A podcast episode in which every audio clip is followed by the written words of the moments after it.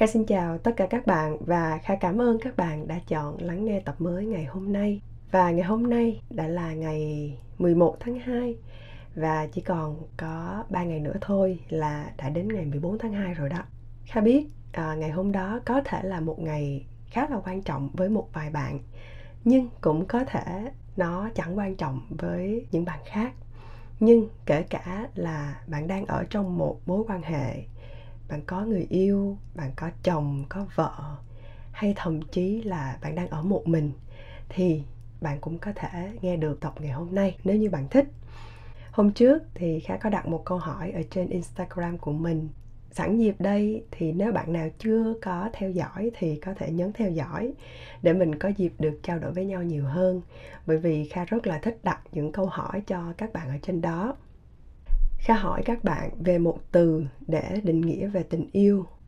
Và những câu trả lời chung nhất đó là sự thấu hiểu.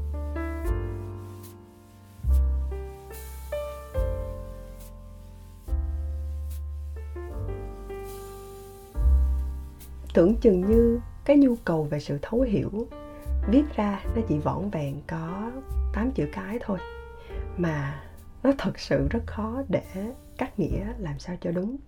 Không có gì phức tạp như là tình yêu và hôn nhân cả. Kha rất là ngại nói về cái topic này, bởi vì kha biết đây là một cái chủ đề nó rất rất rất là rộng. Và thực sự bạn có nghe nói hoài, nói mãi, cũng không bao giờ có một câu chuyện nào giống như một câu chuyện nào cả. Nhưng rồi, tất cả những cái sự phức tạp này, mình lại chỉ dùng duy nhất một từ để giải thích mà thôi đó là hợp hai người cưới được nhau hay không mình hay bảo là à nhìn hai anh chị này hợp ghê nhỉ. Còn nếu như chẳng may họ không thành thì lý do mình nghe thấy phổ biến nhất có lẽ cũng là chỉ bởi vì họ không hợp vậy thôi. Có lẽ bởi vì uh, kha không có còn trẻ trung nữa cho nên đôi khi cái định nghĩa và cái nhìn về tình yêu nó khác so với độ tuổi của các bạn 18, 20. Nhưng mà Kha nghĩ dù có ở thế hệ nào đi chăng nữa, dù bạn có bao nhiêu tuổi đi chăng nữa thì một yếu tố mình cũng không thể phủ nhận được nó luôn luôn xuất hiện ở trong tình yêu đó là cảm xúc. Kha không biết bạn có đã từng trải qua cái khoảnh khắc này hay chưa nhưng mà khi kha nghĩ lại ngày xưa đó mình đang tung tăng tung tăng đi trên đường. Lỡ mà kha có thấy crush của mình từ khoảng 100 mét xa tít tắp mù khơi là bắt đầu tay hơi run run một chút và bắt đầu tự nhiên mình khép nép lại mắt mình thì cứ đảo liên tục như vậy đó. Và mình hy vọng là à crush cũng sẽ thấy mình rất là xinh đẹp và rất là rạng rỡ. Đã vậy còn hai cái kiểu là ai mà lỡ nhìn mình một chút thôi là bắt đầu mình tưởng tượng ra bao nhiêu thứ, mình vẽ ra bao nhiêu thứ.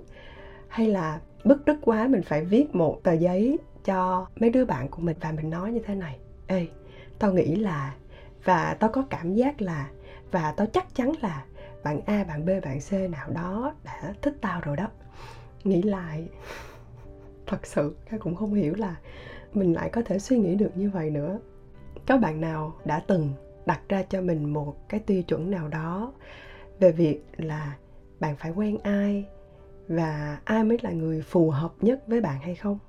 Cái ví dụ như là anh ấy phải cao 1m8 trở lên, phải có body 6 múi, hay là có hai cái lúm đồng tiền thật là dễ thương thì mới đủ cái tiêu chuẩn trở thành người yêu của mình. Chắc là có gì khó lắm. Để mà bạn tự thú nhận rằng à tôi không có một cái chuẩn nào cả, thì đó là xạo. Nhưng mà tiêu chuẩn này do ai đặt ra? Bạn có thể nghe ở đâu đó tiêu chuẩn đầu vào của các trường đại học nè. Tiêu chuẩn để bạn trở thành bác sĩ, công an, hay là tiêu chuẩn để bạn trở thành một ca sĩ. Nghĩa là nó phải có một cái chuẩn của cả một thị trường. Còn nếu như bạn tự đặt ra cái tiêu chuẩn cho chính mình, thì có phải là bạn đang vô tình chạy theo một cái mức nào đó do một người khác đặt ra hay không? Vậy thì việc bạn chọn người yêu, bạn chọn bạn đời có phải là đi theo ý của người khác hay không? Nếu bạn nói là không, đây chỉ là những suy nghĩ của tôi thôi, thì kha có thể sửa lại hai chữ tiêu chuẩn, nó thành hai chữ kỳ vọng. Và chính hai chữ này, nếu bạn không tự điều chỉnh được mình, không kiểm soát được cảm xúc của mình, thì nó sẽ làm cho bạn thất vọng rất là nhiều sau khi bạn chính thức đi vào một mối quan hệ nào đó. Ngày xưa thế này, bây giờ thì lại thế khác và trong tương lai thì còn như thế nào nữa, đúng không ạ? À? chính bản thân mình đã trải qua rất là nhiều lần ích kỷ với nửa kia của mình.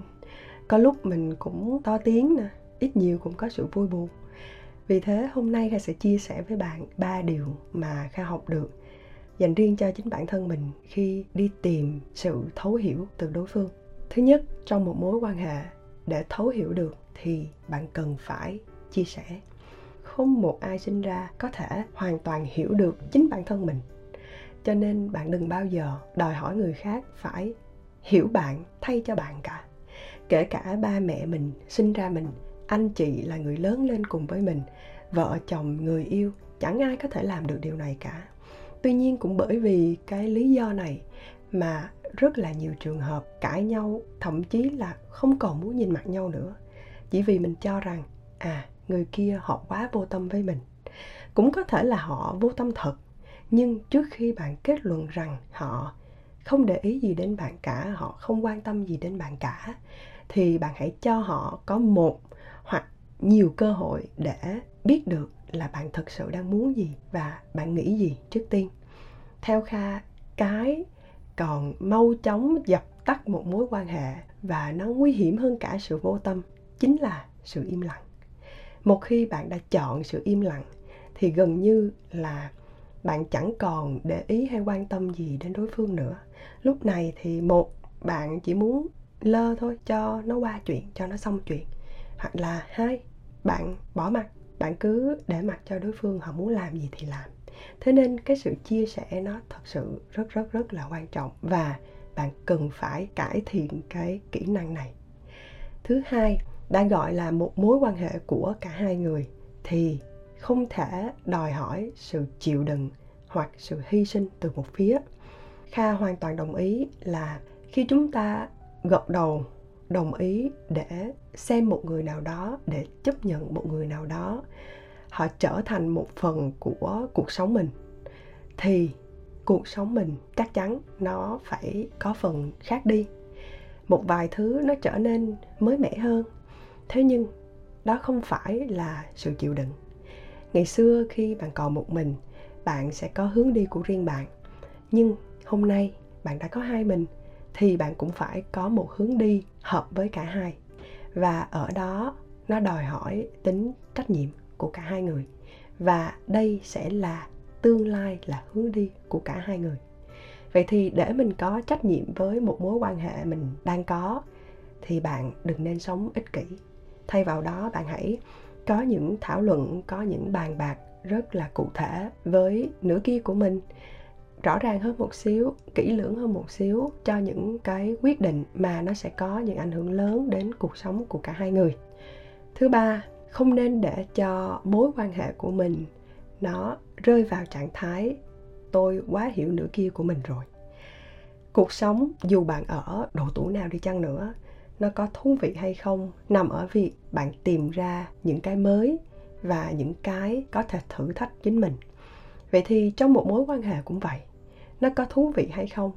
Cả hai đều cần phải luôn dành thời gian cho nhau để khám phá những điều mới lạ cùng với nhau. Và để làm được điều này, có 100 cách để bạn làm. Bạn có thể nấu một món ăn mới, hoặc là bạn có thể cùng nhau đi đến những nhà hàng mới, những quán cà phê mới nếu được, thì hãy cùng nhau đi du lịch đến những địa điểm mới để có những trải nghiệm mới. Trời ơi, nó có hàng ngàn thứ rất là mới mẻ ở ngoài kia đang chờ bạn khám phá đó. Chủ yếu là bạn và người kia có đồng ý để dành thời gian cho nhau hay không mà thôi.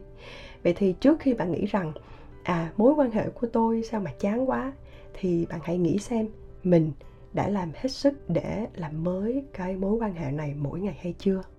Kha biết mỗi người sẽ có một quan điểm rất khác nhau trong tình yêu.